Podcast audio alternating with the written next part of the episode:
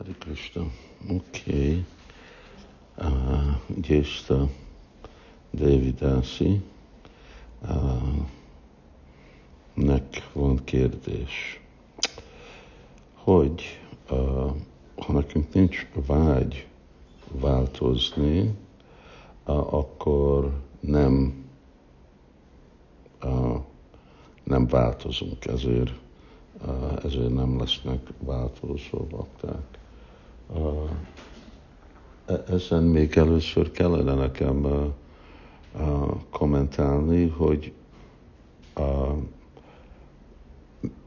odaadó szolgálat az olyan erős, hogy még ha valaki ragaszkodik anyagi vágyra, ami azt jelenti, hogy az nem aparad, Szóval Sutva Pidharma Mahatma Japriti Aitódama Mamadi Parmó Szópi Aparádakrit. Ragaszkodik anyagi vágyra, de még mindig aparádam, hiuktánam, námédjam, harantiagam. Szóval Sászra mondja, hogy még ha valaki aparád, nem aparádot csinál, de a Szent Név olyan erős, hogy még mindig fog tisztulni.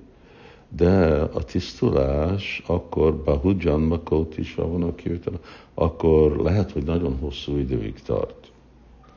De működik. Oké. Okay. Szóval most ő kérdezi, hogy uh, Kasyapa Muni-nak volt egy vágy, pardon, Ditinek volt egy vágy, és e, arra, hogy ő akart bosszút hozni Indrán, és Kasyapa Muni akkor adta neki ezt a Pungszavan Vrata, e, aminek a végeredménye, hogy tisztult. Hasonlóan Dhruva anyagi vágya volt, de a végén ugye akkor tisztult anyagi vágytól. Szóval ő neki a kérdés, hogy hogy, hogy ezek a személyek, eh, még ha gyakoroltak, ők eh, tisztultak anyagi vágytól. Oké, okay.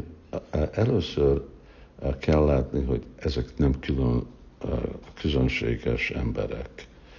Szóval Diti egy Prajapati, Dhruva Maharaj, meg az univerzumnak az uralkodának a, a ugye, a, fia.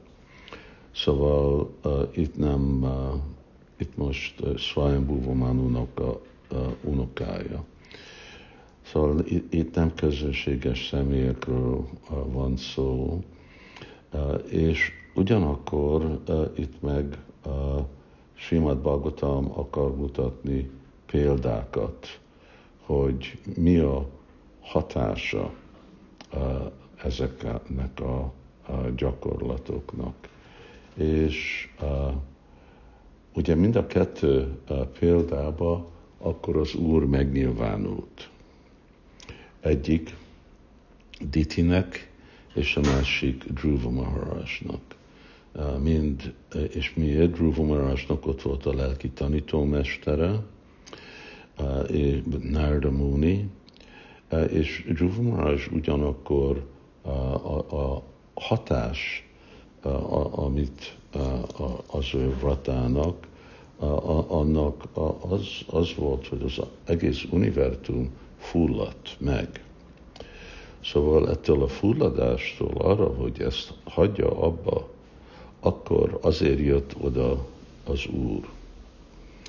És amikor Úr Vishnu megnyilvánult, az, aki látja az Urat, felszabadul anyagi vágytól. Ez a, ez a hatása az Úrnak a darsanya. Szóval itt, mint Dhruv a példájába, hogy az ok, hogy ő tiszta Vajsnáv lett, az az, hogy ő valamilyen körülmény alapon kapta az Úrnak a darsanyát. És ami után megkapta ezt a darsant, akkor nagyon megbánta.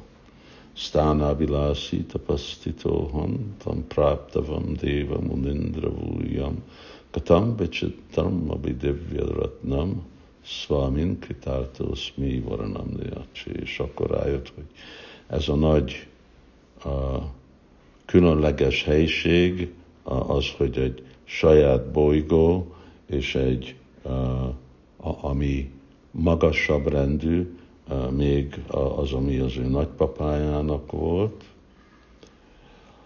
Ő nem akarta, de azért, mert vágyott utána, akkor az Úr mondta, nem baj, neked még mindig oda kell menni. Szóval, ha tiszta, gyakor, tiszta szívvel gyakorolt volna, akkor a lehetőség lett volna, hogy visszamegy a lelki világba.